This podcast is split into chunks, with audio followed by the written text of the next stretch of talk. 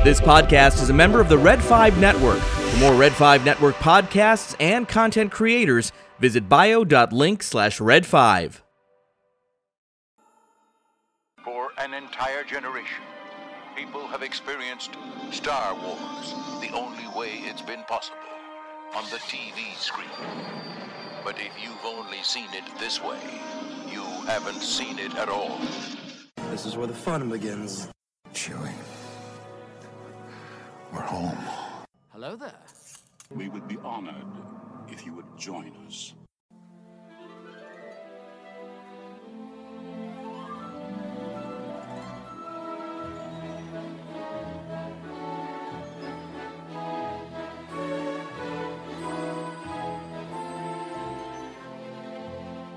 Welcome to the Blue Milk Cafe. Grab an empty stool at the counter, order a cup of Jawa juice and a nice slice of Jogan fruit pie, and get ready because we're about to talk all things Star Wars.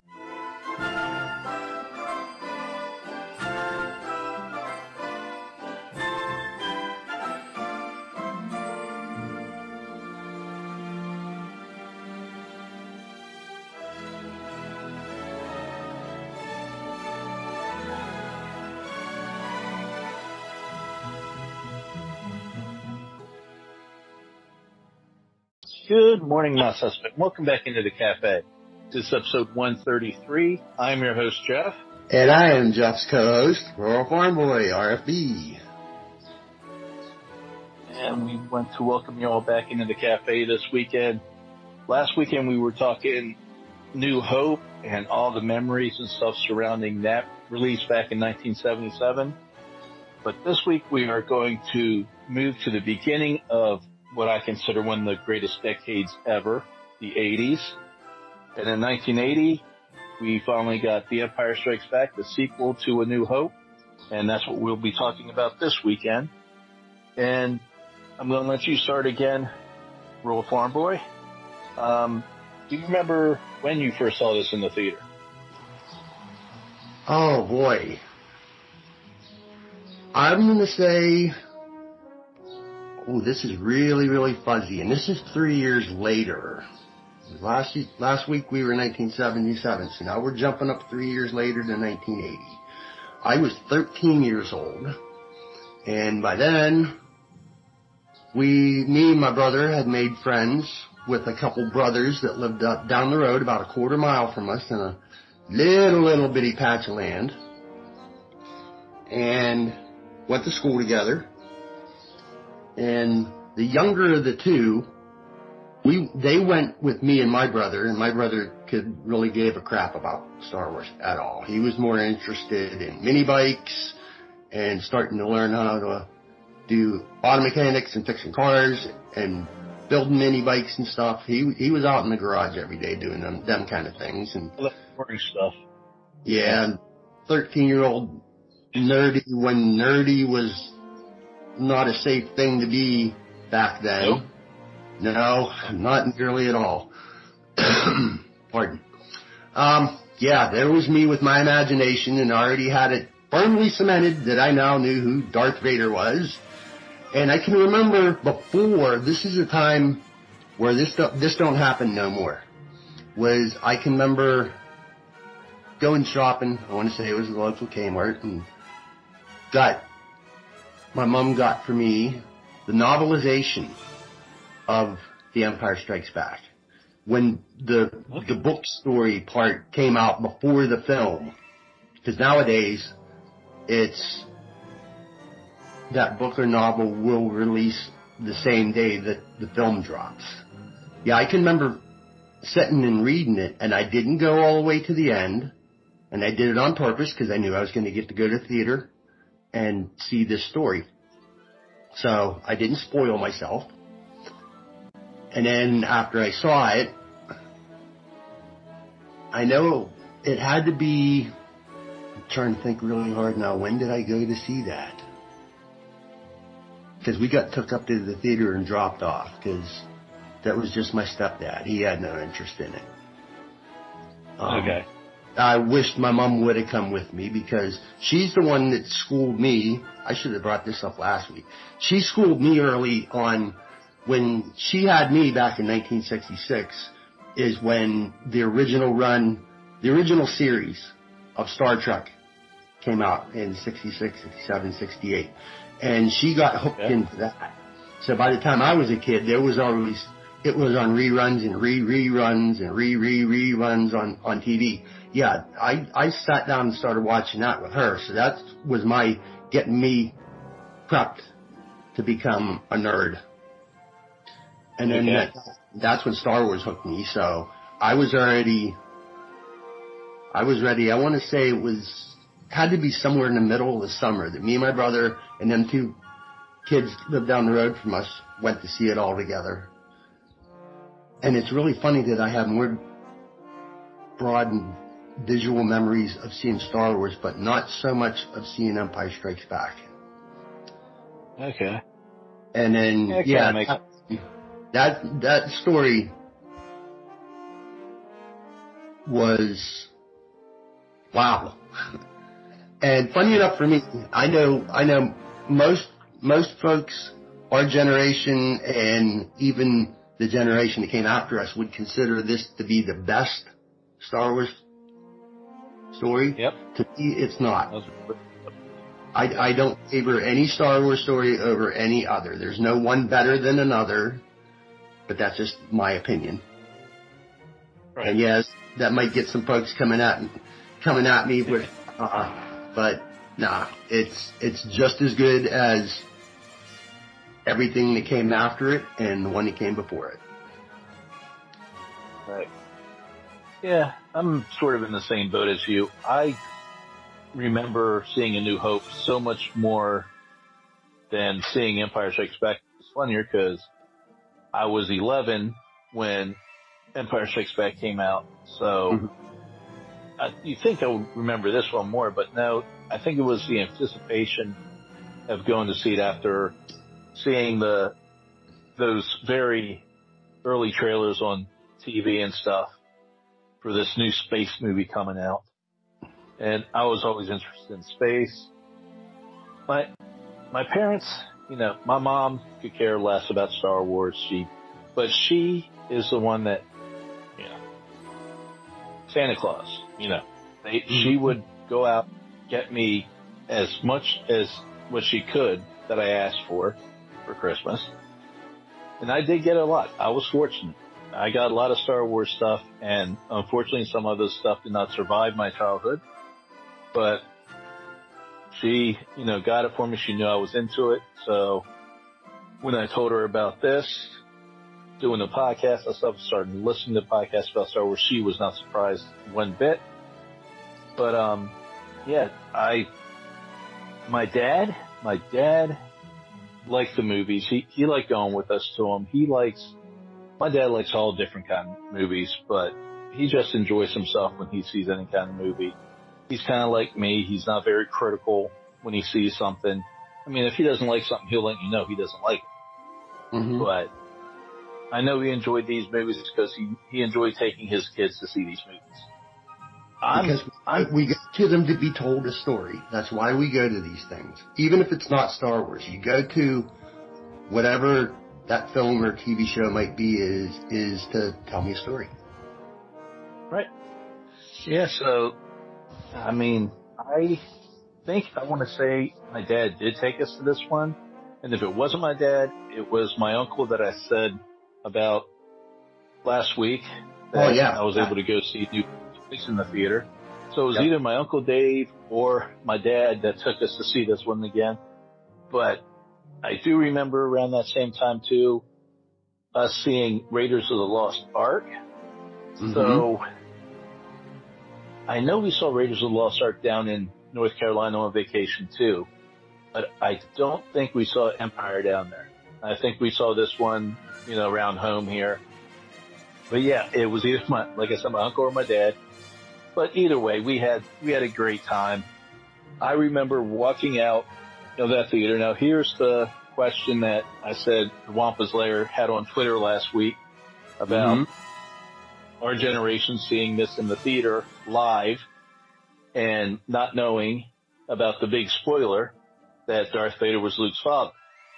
hmm Now, my answer was I came out of that movie talking to my dad or my uncle, whichever one took us, and my siblings, saying, Darth Vader is such a liar. There's no way he's Luke's father.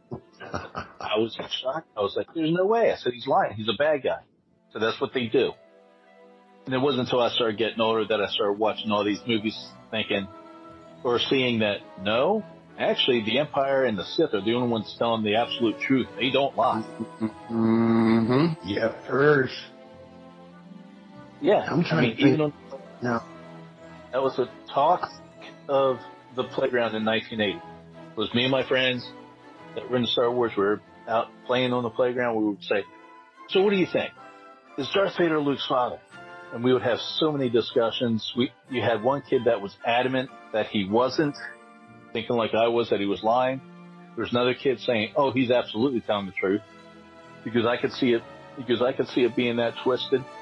So it was just those memories of talking about it with your friends, you know, just like podcasts nowadays. You know, they go back and forth and talk about debating, say, hey, what did you really think?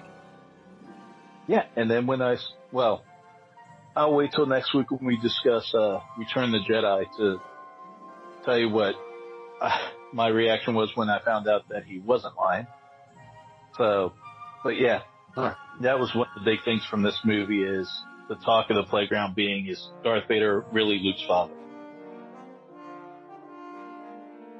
I'm trying and thinking really hard here. There's smoke coming out my ears on whether or not I bought that.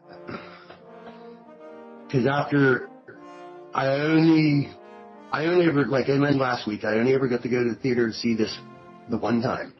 But then I went, had that novelization, I went home and I read it and reread it and re-reread it. And then finding different copies of Starlog magazine with different behind the scenes things that they were showing. And even some of the ones before the, the, the film was given to us with the, what we had, like those magazines were our internet back then, Right. only in hard Yep. copy. Yeah, getting to see all these different things about how Lucasfilm was putting this whole story together and what was coming and different little they didn't just like nowadays they didn't have any they, they weren't going to spoil us with anything but here's a sneak peek look at this like different things Right, from right. Hoth and different things from Bespin Yeah. yeah um also our version of those magazines were our version of the internet too because the or even the Twitterverse was it was in the letters to the editor. We could read Right. different folks would write letters and mail them in, and then they would put them up in print, and you could see other other fans and friends excitement over it. Or there was also things in there, just like there is nowadays, where some folks weren't really happy with stuff. Back then, a lot of folks Yoda didn't sit with a lot of folks too squarely. They weren't really very happy with him. And like Muppets being in Star Wars. Mm-hmm. Which But- all these Yeah, years. ask, What's that? since since you just you mentioned the magazines back then and that being our internet, were you were you part of the Star Wars fan club when you were a kid and got the Bantha Tracks newsletter? I surely was, and I want to say it's right around this time period that I got to go and do that. Yeah, they, they mailed us. They sent us. Um, they weren't five by seven. Maybe they're eight by ten. They uh, they mailed us a, uh, three or four different glossy eight by ten photos, and most of them were in Echo Base on Hoth Right. with Han, Luke, Leia, Chewbacca. Uh, what else was in there? They sent us um, a patch that was a rectangle with the, the two silver racing stripes and had red stitching in the middle that said The Empire Strikes Back. And at the top of the two racing stripes was Star Wars. What else do you have? The, the Bantha Tracks newsletter and an official the- letter Right. welcoming us in that was signed by George Lucas, which we Yep. clearly printed. It wasn't his actual signature. Uh, Even though when you're a kid, sign that. and I want to say there was a pencil too, an unsharpened pencil that had uh, glossy Empire Strikes Back all along the, the length of the, the wood. Yeah. Big red eraser. Uh, I think that's all that was in. Yeah, I I had that, and that card Yeah, went into I- my that card went into my scrapbook collection that I was making. Oh yeah. Put the letter in there and the glossy photos. Yep. Yeah, I think I think I haven't gone through all my stuff yet. Me and my wife are in the process of actually um doing a big cleanup, you know, throughout our house. So I don't think I've gotten to the box yet where I think all my Bantha tracks might be and my photos and stuff. But recently I found my patches. And as I Mhm. was flipping through, there's the Empire Strikes Back one. There's just the one that says Star Wars. There's this one, and I was like, and there's Revenge of the Jedi, and I was like, wait a minute, what? And I like looked at the patch again, and the patch did say Revenge of the. It So- surely. Anybody that was a member of the Star Wars fan club when they were a kid, and if you still have that patch, hold on to it hmm because I, I was like, oh my god, I didn't even realize the fact that I don't even think I noticed they changed the name. Tell you the truth. So, but yeah, I'm really, that I was like, really happy you have your, I'm really happy you have the stuff that you had from when you was a kid.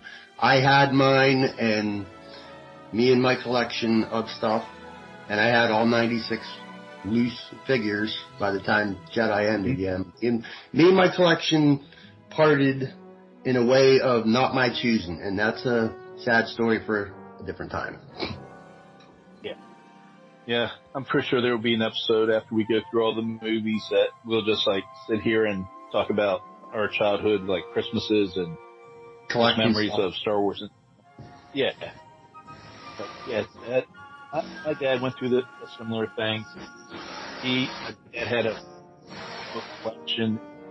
His stepmother kind of just like got rid of them, threw them out without telling them. So that you know ticked my dad off, and because he he wanted to hand them down to his sons and his daughters. hmm I've heard I've heard many a different story like that on different pods that I've been listening to through the years, where somebody's mom or dad got rid of their sons or daughters' stuff, and I'm thinking, why would you do that to your kid? That's not your stuff. That's theirs. Yeah, At some of that, ask him. yeah, some of that really boggles my brain. Why a parent would do that to a kid? Because I know my mom never would have done that to me. Yes, my mom actually. I remember my mom calling me. You know, this is after I'm married and stuff, so this is just like within the last 20 years. She would Also- call me and she, All your stuff's still over at her place. Well, not anymore, but No, back then. Yeah. yeah, yeah. She's calling you one day saying, Jeff, your stuff's here. What are you, what are you doing with it? She called me and she goes, I was up in the attic getting some of the Christmas decorations out. She goes, and I ran across some of your Star Wars stuff up here. She was like, are you coming? She goes, do you want this or can I throw it out? And I was like, yeah, I want it. And I said, I'll be over hmm. next weekend to get it. And I mm-hmm. went over and even though I didn't have a spot here for it yet, because I think at the time we were still living in our apartment, but I knew we had an extra bedroom, so I could just throw it in there for now. So, but yeah, I went over and got it. And yeah, she never threw anything away without checking with her kids first. She was, and there were some times when I was like, oh yeah, you can get rid of that.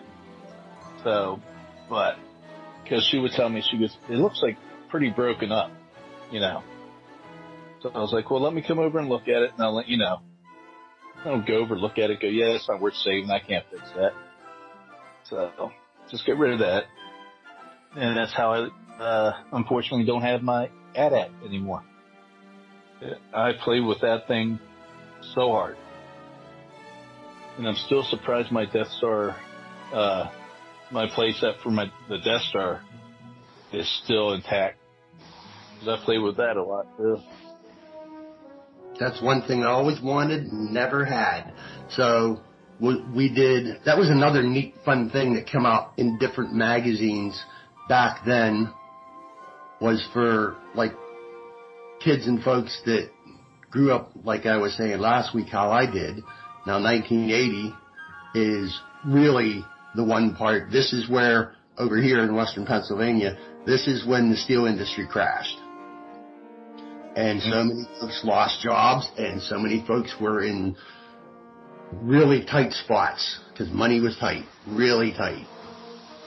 And there was a thing going on with gas prices back then that was going bonkers and bananas, so made bad worse. So, yeah, that, like that Death Star playset, that's a, a thing that all I ever seen was of it, of it was in the Christmas catalogs. I don't ever seen pictures. And I didn't have any friends Right. that really had Star Wars toys back then. Yeah, But I did make friends, and this will be a story that will be more closer to what we'll when we're in Return of the Jedi next week. That I gotta go. Yeah. I gotta write this down so I don't forget it. It'll be a fun thing to talk about next week. Yeah, I didn't have any other friends. Nobody at school was really into Star Wars stuff like me. Cause I was, even just like nowadays, even back then, I was grabbing up every little morsel of information on whatever we could find. All that useless information that I still got packed in my brain with all the stories we got now that it's only ever useful for whenever we're sitting and talking, doing stuff like this. Um, right, right. the the point since I got off into a different branch on this tree that I was headed to was for folks that was kids like me that couldn't afford to go and get the different play sets. There were crafting magazines that were given like alternate ideas on if you can't get it, then you can make Yeah. it this that's sort of similar to that, but you can make it your own way using different crafting foams and cardboard boxes and uh, shelf paper that that with the that had like the sticky back stuff on it that you would line your kitchen drawers with or your bedroom drawers with. Yeah, to go and make um oh what were these different play sets? There was one that they made that looked like the Go to Swamp on Dagobah. There was one that was made that you could make to look like Echo Base on Hoth. So that's what my mom was really, really crafty and very artsy. So she helped me go. We did that together, and we made.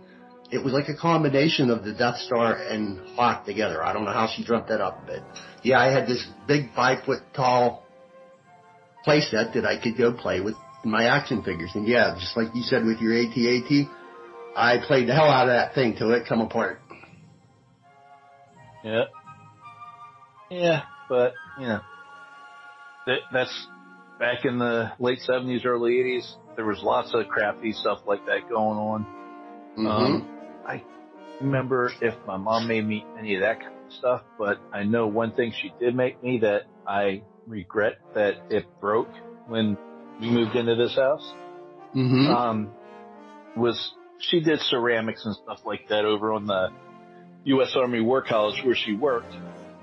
There was like a ceramics, you know, building there, and she would go there and do ceramics every now and then on the weekends. And I Oh, guess there was a mold. You're reading, you're reading my mind, brother, because I'm just sitting here and I was just ready to start asking, was your mom into ceramics? Because mine was too. Yeah, she. There was a mold there of Darth Vader, like his bust, like his whole Mhm. chest, helmet, and everything. So she. Yeah. That Darth Vader had a, his helmet had a big, it was longer than what the film showed it would be. Had the, the big, long, swooping, way down to his shoulders. Yep. But she, she surprised me one Christmas because she worked on that. She made the, made the Darth Vader and she made it into a lamp because it was hollow in the middle. Mm-hmm. She stuck like red, blue, and I think white and yellow, like Christmas lights Yep. up inside the thing. And when you turned it on, you could see it coming through his chest plate. So it looked like, you know, it was alive and the lightsaber would light up. So, but yeah, she made me that. And then we moved in this house and we put some boxes downstairs and set them downstairs for a while. And then after we were starting getting settled, I'm like, I'm gonna go bring up my Darth Vader lamp and put it on my nightstand. Yeah. So I went down there and I all I did was put my hand in the box, went to lift it up, and it kind of disintegrated in my hand. Oh, holy crap. And yeah, I was, um, me and my wife saw I was very upset. I, I got very emotional and I as was, one. I was upset for at least that, that entire day I was upset. Mm-hmm. But that, then that coming Christmas, even though it wasn't a lamp, my wife went out and bought me at Walmart. She bought me the head of Darth Vader's bank. And she was like, hopefully that will, you know, because I know it won't replace the lamp, but she goes, Make at least you gotta, yeah.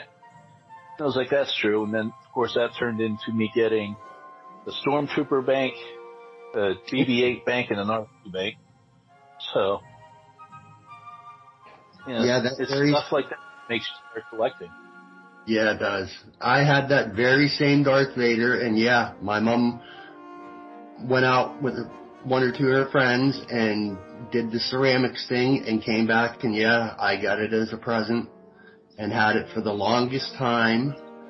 And I'm trying to remember, I don't, it, I parted ways with it and I don't remember what, where it turned up at. It, if it still exists, it's out there, out there in the galaxy somewhere because I Yeah. don't remember it being in the rest of my collection stuff that I had.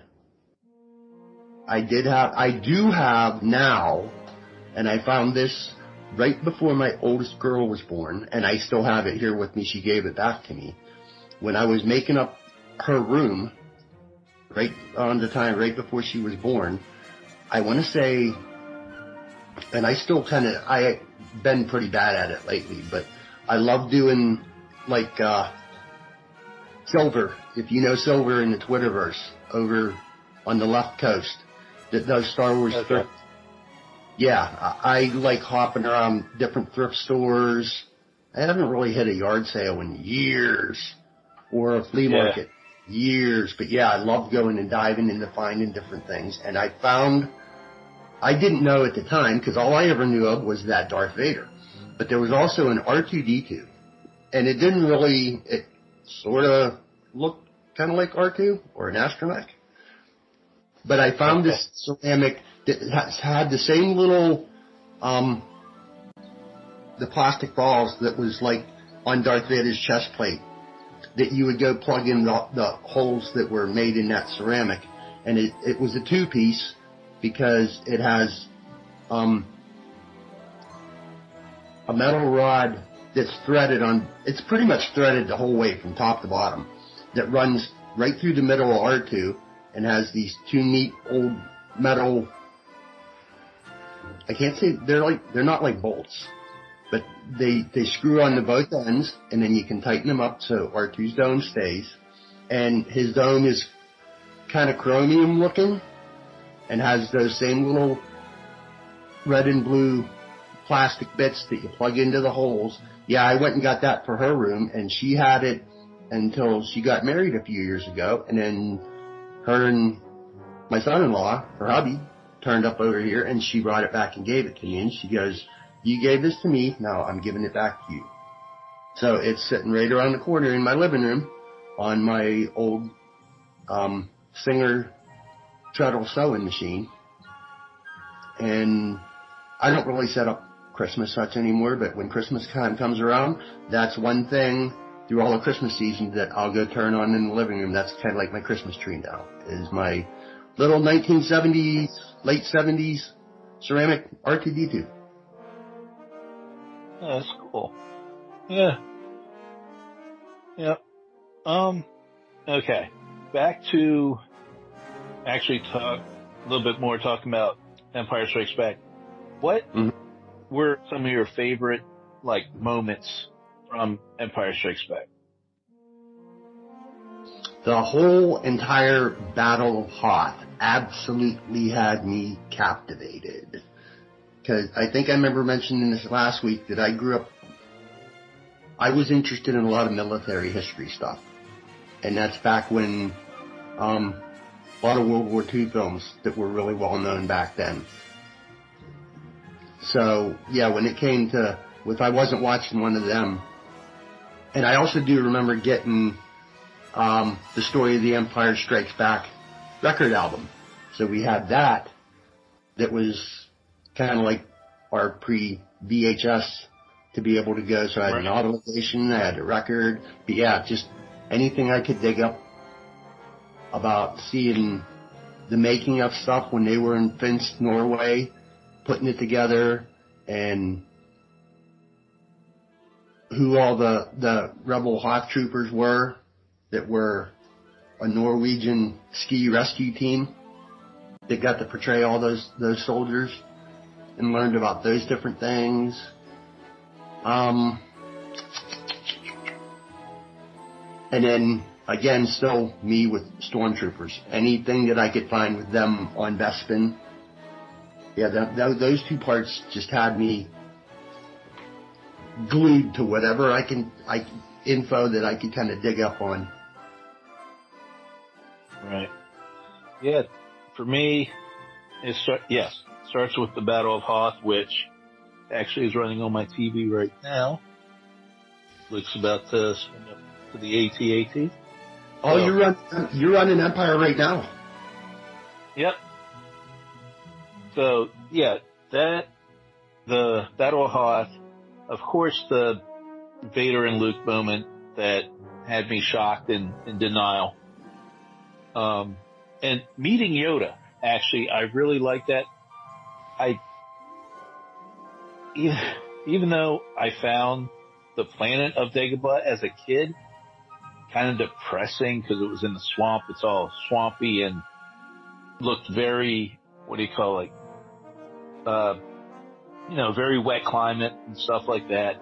I was just Mhm. like, you know, meeting Yoda for the first time and seeing him act so different than what he acted like in the prequels. I mean, back then we didn't know, No, we didn't. but meeting him like that, being goofy and silly, his little fight with R2, smacking him with his cane, saying mine, mine, mine, just had me rolling. Um, and my my one sister fell in love with Yoda. She thought he was the cutest thing. She still thinks that, I think. But she loved Yoda. And of course, the other, my other favorite moment is the asteroid field. hmm That, I mean, that's when I was like, Han Solo is truly a badass. Because just him flying right in there so like casual.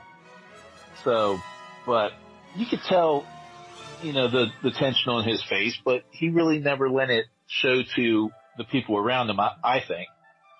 So, but yeah, that was, that was amazing. And it also made me think of the, cause I just watched, I just watched this movie again for the hundredth time last night was Fanboys. Mm. Make the line in Fanboys where the one Trekkie in that uh, movie called Han Solo a bitch. That that was so fun. He was like, "Dude, said, what did you say?" So it was just like so funny, and I was like, "Yeah, Han Solo was definitely not."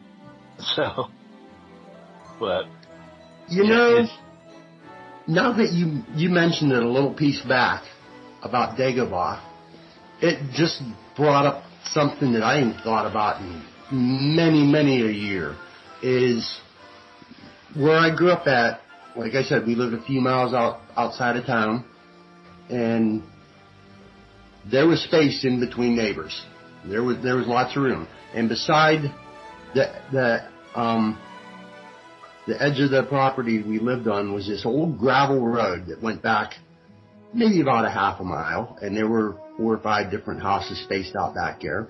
But maybe about five, six hundred feet across that gravel lane was this little man-made pond that was maybe about as big as one of the kids' plastic swimming pools. You might see Dollar General selling right now about come summertime that was maybe about waist deep and it was right smack dab in this little patch of woods, really heavy woods with not real big trees, uh, lots of bushes and jagger bushes, lots of little blackberry bushes that was for me for that summer and fall was kind of like my own little personal Dagobah.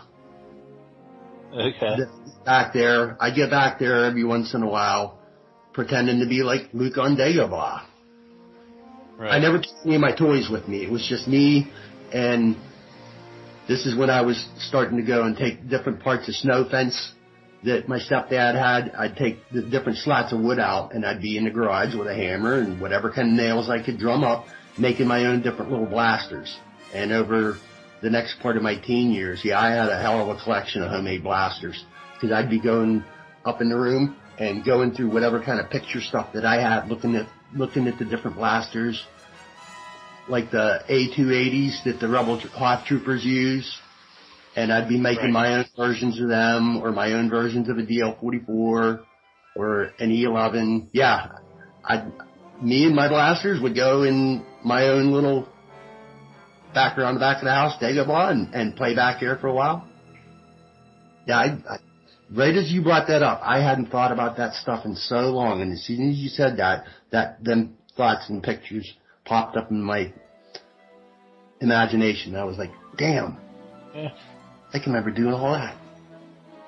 That's just like me and my my brother when he when he felt like you know goofing around and playing Star Wars with me. Wiffle ball bats were our lightsabers. Mm-hmm. So, and the it, it, it, the way you won was smacking smacking your opponent in the arm or the leg with a wiffle ball bat. I remember having like a couple bruises and welts from that, but hey, that's how we played back then. So. Yes, it was. But yeah. We played, we played hard. And also in 1980, like I said, I was 11 years old. I was at that age. Now, when I saw New Hope, I thought Princess Leia was beautiful and pretty and stuff like that, but I was still Mhm. in that, you know, in between where I'm like, girls are yucky. But 11 years old is, I started, you know, noticing, you know, good looking girls and stuff and this is when I first started having majorly crush on Carrie Fisher. Um, yeah, me the- too. Bespin Leia was, yeah, I wa- I was just a puddle. Bespin Yeah, and was I- the most gorgeous thing. She she was gorgeous then, but I I was right at the beginning of the movie, just seeing her in the Hoth fatigues. I was like, wow. But but yeah, she and then of course we'll talk about the beginning of Jedi next week and Mhm. all that big controversy that it, it became. But yeah, that that's when I first started realizing, you know, yeah, I got a I got a crush on you know Carrie Fisher, and this this is what made me. This movie is the one that made me go out and seek and looking at actors, the different actors who's playing the roles. And once I found out Carrie Fisher, Mark Hamill, Harrison Ford, I started going out. Billy Dee Williams. I started going out and looking for other movies they were in, and seeing, trying to seek them out and watch them just because that those actors were in the movie and I saw Carrie Fisher pop up in Blues Brothers. That blew my mind Mm-hmm. because I don't think she billed in that movie. That was Aykroyd and Belushi. That's the only two names I think he even saw on the poster. So, yeah, she popped up in that movie, and I was happily surprised. And yeah, I mean, I went out and I would have never saw um,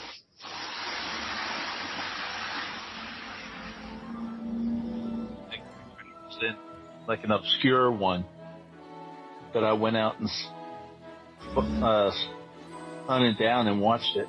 I can't remember the name of the movie. But I would have probably never saw Postcards from the Edge either if I didn't know that that movie was based on her and her mother's life. So Hmm. I never saw that. because I think her mom. It's either did Carrie write that book? I think Carrie wrote the book Yep. Start Yeah. from the Edge.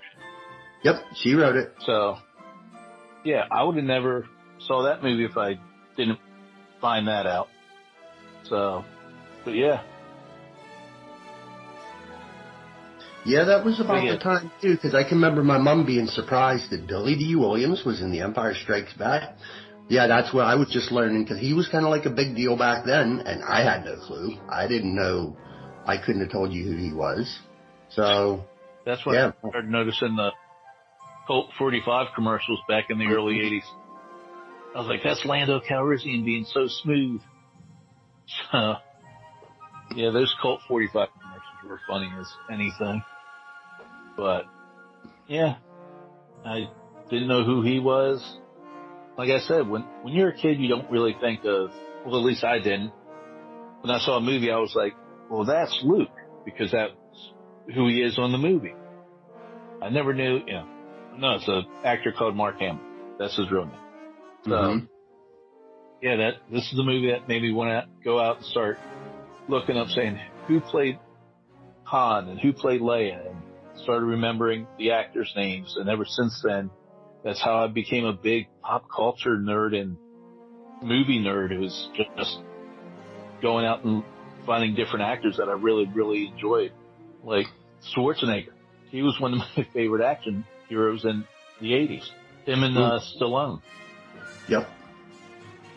So, Um, all right, like we were talking about before you hit the record, was you slide into the different new toys that were coming out for the Empire Oh, Strikes Back line of stuff. Um, the mail away action figures. And the proofs of purchase with every every time you got one on the back of the the action figure card was this little half little circle that was split in the middle with blue on the top and white on the bottom that had the uh, General Mills, I want to say it was the ampersand symbol that stands for and. oh yeah, yeah, yeah that cut was, out. You needed like four or five of those and you wrote, you put them in an envelope with your return address stuff for, I want to say there were three different action figures because I did go diving in to take a look and see what they Right. were. It was a Boba Fett, um, 4-LOM, Yep. which was one of the bounty hunters that was on the Executor's Bridge, and Bossk, which was another one of those. And then there was a survival kit that had one of the Rebel Hoth Troopers. It had come with one or two of their backpacks, three or four different gas masks from like when Han and Leia were inside the Exogorth before they knew it was the Exogorth in the asteroid field. Uh, a couple different blaster pistols and blaster rifles that came in a little plastic bag. How many of those mailaways did you ever send away for, Jeff? I got. I remember having Boba Fett for sure. Um, um, Me too. for sure. But I cannot remember if I got Bossk or not. I know I didn't get the survival thing. Um, but yeah, I think I had at least those two that I can remember. I could have had Bossk too. I just don't remember. I'll probably have to go grab my action figures and look, see if it's there. But I know I've only lost a couple of action figures from when I was a kid. I know I have most of my old Kenner action figures. But yeah, those mailaways, I think it was through General Mills, you're right, like the cereals and stuff. Yeah. And I think you also had to include some proofs of purchase from like different action figures when you bought them. But um, yeah, I got definitely got Boba Fett, and no, I am not one of the kids that claim that I had a rocket launcher on my boat. Those were my Battlestar Galactica toys. yeah. Those are that- the ones that I some people are remembering as rocket launching because they were rocket launching. Mhm. Um, but yeah, I got my Boba Fett. I still have my Boba Fett. He's the paint job one is pretty worn down because you know childhood and my childhood, we played with our toys. So unlike, you know, adult, when you're an adult and you're a collector, you keep everything in your package. If you're one of those keep it in the package kind of guys, I'm still not. If I get a, I'm lucky enough to get a, a Blue Series action figure, or if I win one, that puppy's coming out of the box and I'm displaying it like that because I, way they should be displayed because you can pose them whenever, however you want. Because, yeah, I was so happy when I won. I was joking around about it saying, you know, telling the Wampus Lair, I better win this contest. Because I guarantee, Jason, you do not know another Jar Jar fan than me. And sure enough, I won the Blue Series 12, or however big it is, uh, Jar Jar. And that's TV in our bedroom, so along with something that Rose sent me. Rose sent me a, a Jar Jar um, collectible, so I'm, I'm, grateful for him. He just sent it to me out of the blue because Ro is that kind of guy. He's a great guy.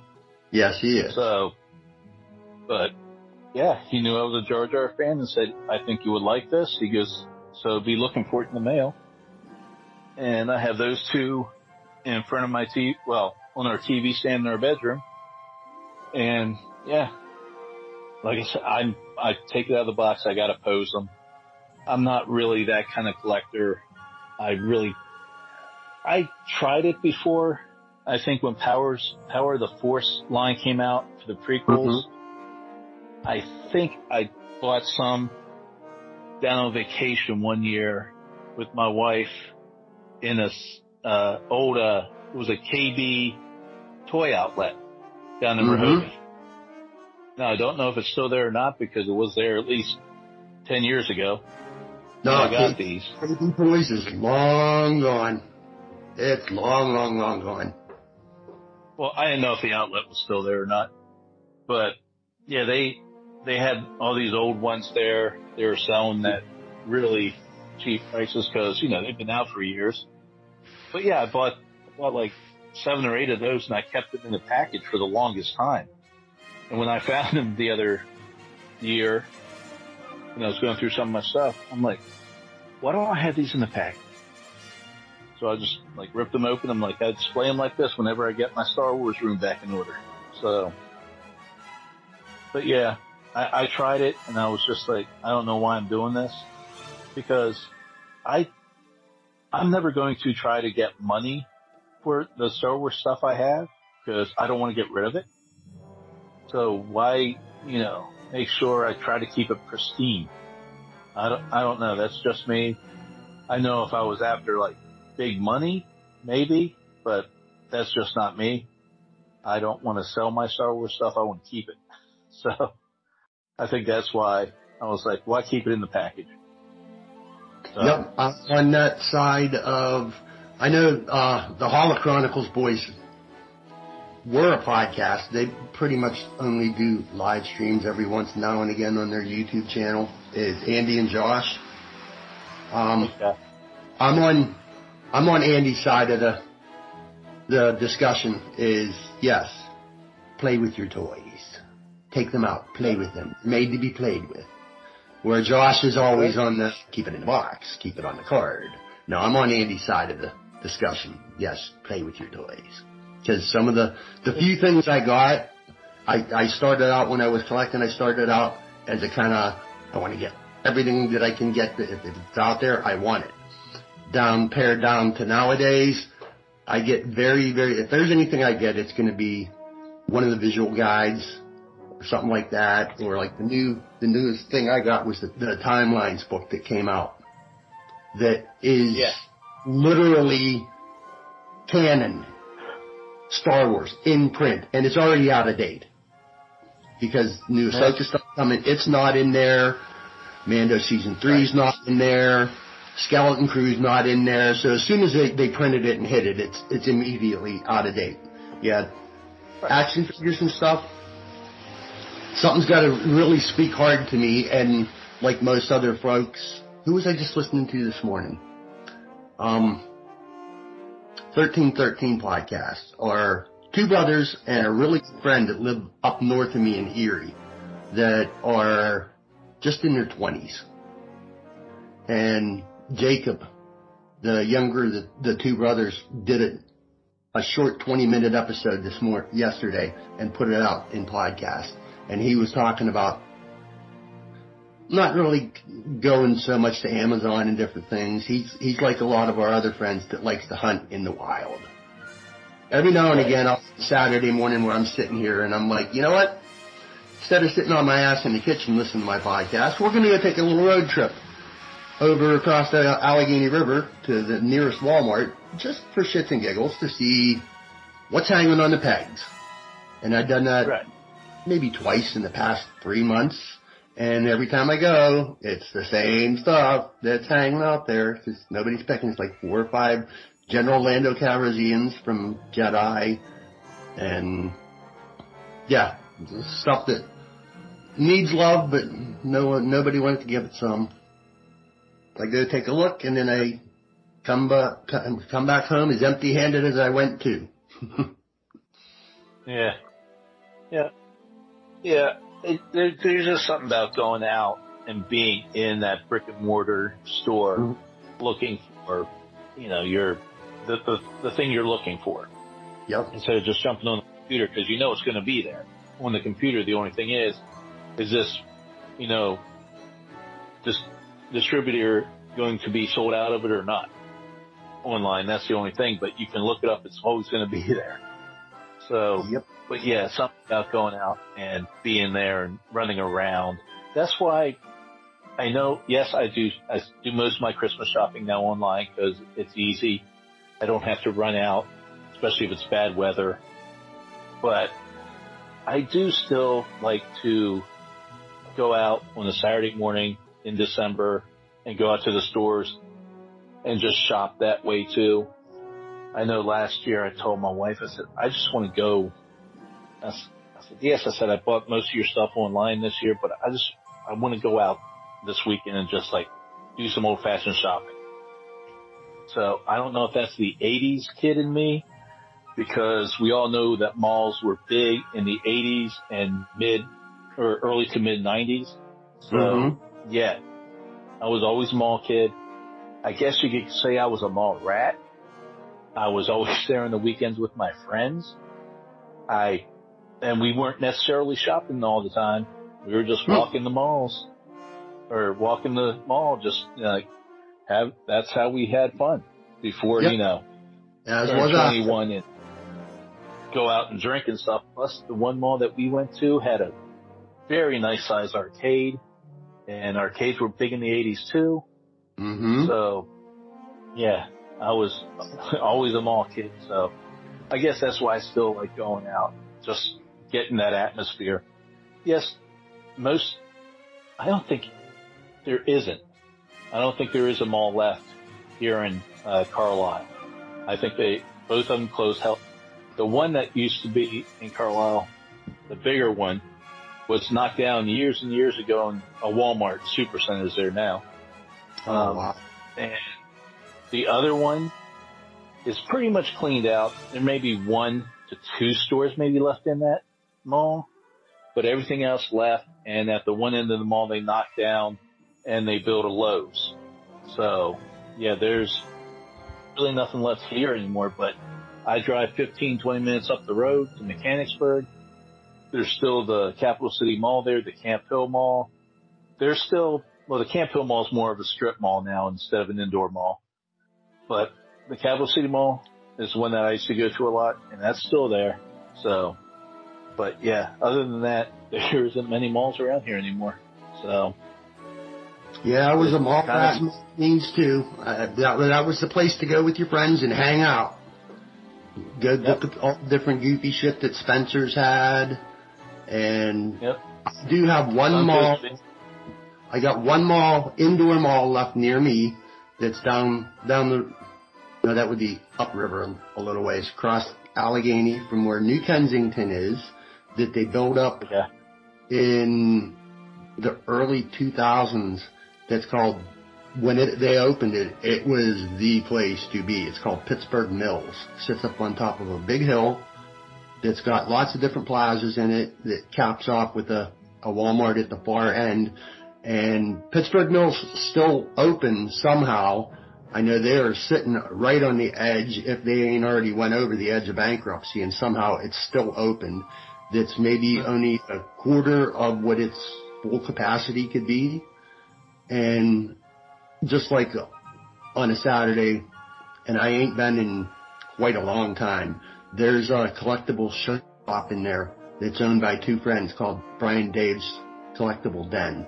And there's a lot of vintage Star Wars still sitting in there. And every once in a while, I'll, I'll, I'll get a thought and think, all right, you know, I'll hop in my PT Cruiser on Saturday and go take a stroll over. Cause still kind of got the urge to want to have, like I said, me and my collection were rudely parted ways and still got a hankering to want to get my hands on one of the original Kenner uh, three and three quarter inch stormtroopers because I just love the hell out of them. So I, every once in a while, I'll go to Brian and Dave's and see if I can find one, and one never turns up. And they usually got a fairly good, hefty price on them now too, even for loose ones. I still want to go hunt one up, and still can't ever find one. One will turn up some days. Me and I'll cross paths with one sometime. Don't know when or where. You never know. Sometimes those things pop up when you're when you're not even looking for it. That they do. So, yeah. Yeah, okay. I guess we we should got off on a tangent there about malls. So um I don't know, there isn't much more I think we did it, Jeff. I think we did it. Yeah. I I know, you know, we don't I know there's podcasts out there that go um beat by beat through a movie and like analyze every like act, but I I, I leave that to the podcasts like Wampus Lair and stuff like that that do that way better than I would. I wouldn't Mhm. know how to do that because neither of us are are critical film watchers. So we just like to go through talking about stuff we like from the movie and get getting off on tangents about other things. Yippers. So, but yeah, like I said, Um, like I said, in my opinion, because my formidable years were in the 80s. I guess I turned 10 in 1979. I was 11 when the 80s started, and I grew up in the 80s. I, I say I grew up in the 80s. A lot of people go, "You grew up in the 70s." I was a kid in the 70s. I was, you know, a little kid in the 70s. I don't remember much of the 70s. All I remember in the 70s was Star Wars coming out. Um, and, and Batman was- 66. I remember that. But, yeah. yeah, but other than that, the, the 80s, I pretty much remember more stuff from the 80s. And like I said, they're my formidable years. So, I graduated in the 80s, high school, My, so. my teen years was, I was 13 in, in 1980, so yeah, I could say I pretty much grew up in the 80s too. And unlike yourself, I don't miss those times. I'm glad they're in the past, and for me, they're welcome to stay there. I don't who, miss who I was back then and who I am now are two different folks. Yeah. I don't, I don't miss everything from the 80s. I don't miss high school. No. If I were to go back to the 80s, I would say, yeah, let me go back to the 80s, grow up again, but I don't have to go to school. That would be awesome. But yeah, that's why I like Stranger Things so much when it first came out.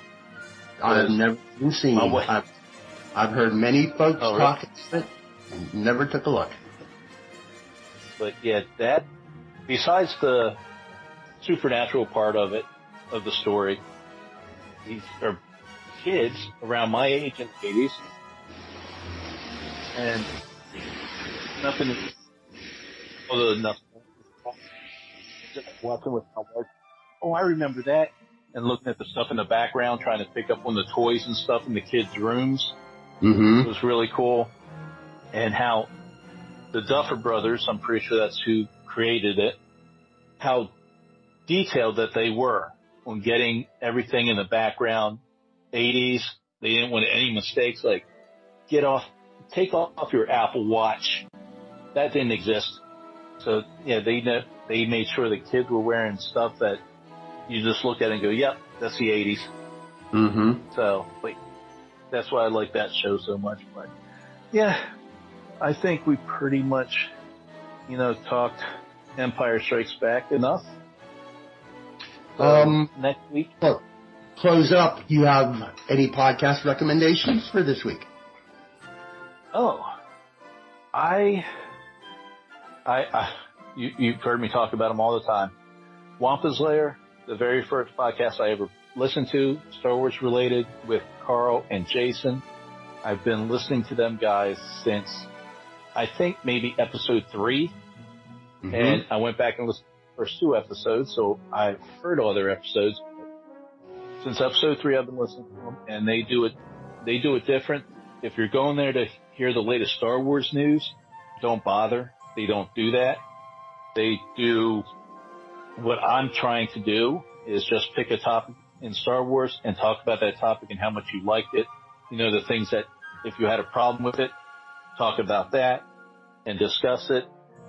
And J- you can tell Jason and Carl have been long friends, long time friends, the way they get along with each other. Really great listen. They're always positive. I know they're kind of Star Wars podcasts I like anyway. So Yep. there's Wampus Lair, and the other one I can think of that I recently started listening to maybe like five or six months ago. I think it's called Jawa Jabber, Yep, I believe. That's three or four. And that's their, I guess, well. Yeah, they haven't dropped anything in a long while. There, there's some folks. I just put up a. Been missing these Star Wars podcast friends for a while. Every once in a while, I'll go throw up one of those in the Twitterverse and pick about six or seven that I ain't heard from in weeks, and just hope them Right. friends are doing okay. And sometimes somebody will pop back up saying, "Yeah, we're not gone. We're we'll have something dropping soon." Yeah, this past week's Wampa's Lair was Carl and Jason talking about Thrawn this past Wednesday. Um, if I'm going to recommend one, oh, we'll jump across the pond to, I can remember finding these boys way back before I got into Twitterverse, about a year before I got into Twitterverse. I was hanging around in an, what looks like an old timey kind of chat room like the Force.net used to have that's Okay. connect the Star Wars Newsnet. I, I'm pretty sure this place still exists. It's called the Cantina. The whole Okay. little message forum looks looks similar to that, and I was kind of bouncing around in there while I was listening to my playlist and stuff. And that's where I was really getting antsy to want to talk with some of the folks I'm listening to and, and posting up messages in there. Is anybody else listening to the podcast? And there weren't really much of anybody. Then out of the blue, in the direct messages that's in there, I get this fella, goes by the name of Matt, that's over in the UK that says him and his friend are fixing to start a new podcast and was curious since they saw me asking and nobody was else. He was like, well, we're going to put this together and we'd love to have your input. And I was like, wow, okay. And we now know them nowadays as Star Wars Sessions. It's Matt and Luke. They drop Okay. every Wednesday and they go for about an hour and a half and they are, they, they understand exactly, they're in relation to you and me, Jeff. They, Matt Okay.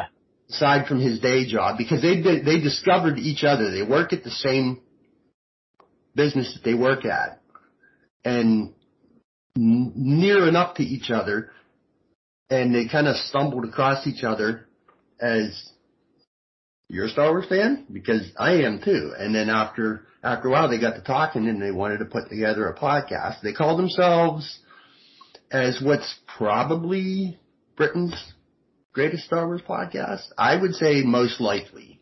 Yeah, that that would be my recommended listening is if you're gonna you're looking for somebody to listen to that has a lot of fun. They they pick a main topic and they get deep in the details of it. From whatever the behind the scenes stuff is, and then they have another segment that after they finish with that called the Bantina, where they're talking about whichever's whatever's going on with Star Wars news now or whatever different nerdy Star Wars stuff that you're into and they're very listener interactive with too. They want to hear what your thoughts are. So if you're listening to them, yeah, speak up to them. And then they wrap up their show with a Star Wars Sessions game where each week Luke and Matt take turns making up some kind of silly, goofy game where that they play that's just a lot, a lot of fun. So if you're looking for some a podcast to listen to, my recommendation recommendation this week is Star Wars Sessions. Give Matt and Luke a listen. You're missing it if you ain't listening. I'm telling you. Yep. And Here we go. last person. Yep. The last Episode person I'll one. Episode one three three. Blue Milk Cafe is books. And real quick here before we sign off, Mm-hmm. while you were talking and mentioning UK, I will mention another person. I'm not sure if he's still doing a podcast or not. I know he hasn't recorded an episode in a while, but he is, I, I would like to think besides me, the most positive Star Wars fan I've ever met. And I've only met him on Twitter, so I've, I haven't met him in person. Would love to someday. But, um, it's Neil Lowry. He is over in the UK. Yeah. He posts nothing positive stuff, and I believe he's still on Twitter, but I've seen him more now on Facebook because I saw a post the other day that he actually had a mild heart attack, Oh no. and he is oh, he last time I saw he was still in the hospital. So if you know you're the praying type, if you're not, if you're not, just send some positive vibes his way, and if you are the praying type, keep him in your prayers because his post was positive, just like he is all the time. He said he had a mild heart attack in the hospital. They're doing some, I don't, he didn't say what kind of operation it is, but the operation is this week sometime. So hopefully he'll be out of the hospital and back home soon and enjoying Star Wars with us again soon. yeah. But yeah, look him up on and Facebook because, like I said, I've seen him more on Facebook side recently. I don't really Facebook much at all. I have one, and that was only to keep touch with my girls, but now my girls don't use it anymore, so might be closing mine down. I haven't seen Neil in my Twitterverse timeline in a long, long, long, long time. So yes, all I the best, he'll- all the best force heals over his way. I was one of his first live guests too. Long time ago. Yeah, he he was starting the Cog Car co-pilot, and I sent him a Yep. DM like, "We're the same age. I would love to come talk Star Wars with you," and we did way back when um, Anchor Podcast was a thing. Yeah, I, he sent me a link, and we chatted for about as long as you and me did here, and it was a lot of fun. So all the force heals over Neil's way. And maybe one of these weeks when I'm too busy and I, we can't record an episode together, maybe I'll throw the, the flash, the flashback episode where I had Neil in the cafe Mm-hmm. because I don't think I had that as one of the flashbacks a while back. I can't remember. I have to go back and look. Oh, you did. I, If anybody's going to know who had who, what on, where, whether it was a replay or not, that would be me. okay, I so good. remember- So I did. So, I remember all the We'll stuff. Well, most uh, of it. or, or it'll be a bonus episode. Maybe it'll be a bonus episode one week. I'll just throw his interview up there as a bonus because yeah, like I said, he is one of the nicest guys I have never met in person, but online, yes, he's a real good guy. He's a And sweetheart. like I said, send some good vibes his way. He he's going to need them, and we I hope nothing but the best. Get better soon, Neil, and hope to have you back. You know, talking Star Wars here real soon. well, this week was Empire Strikes Back, friends, and next week will be Return of the Jedi. That's right. So come back next weekend for Return of the Jedi. And as always, until next. I have spoken. Give the evacuation code signal.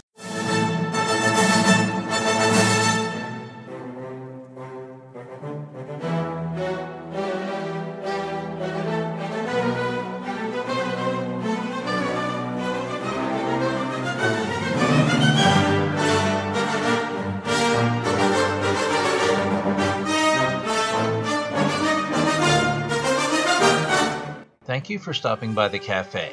Life is all about passions. Thank you for lending me your ear while I shared all of mine. You can follow the Blue Milk Cafe on Twitter at that BMC Pod.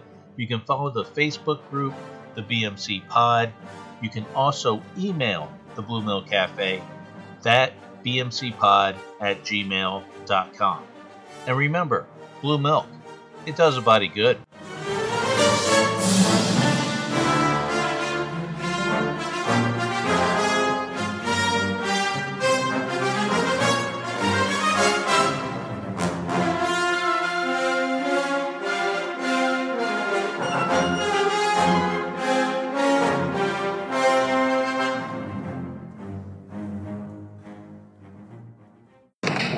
Conversation anyway. Greetings, listener. Just a reminder that the podcast you just heard is a proud member of the Red 5 Network family. Red5Network.com offers you a great variety of shows you'll be sure to love. So the next time you're itching for quality content, make sure you head over to Red5Network.com. You'll find this podcast along with a whole lot more. All wings report in. It's the Red 5 Network.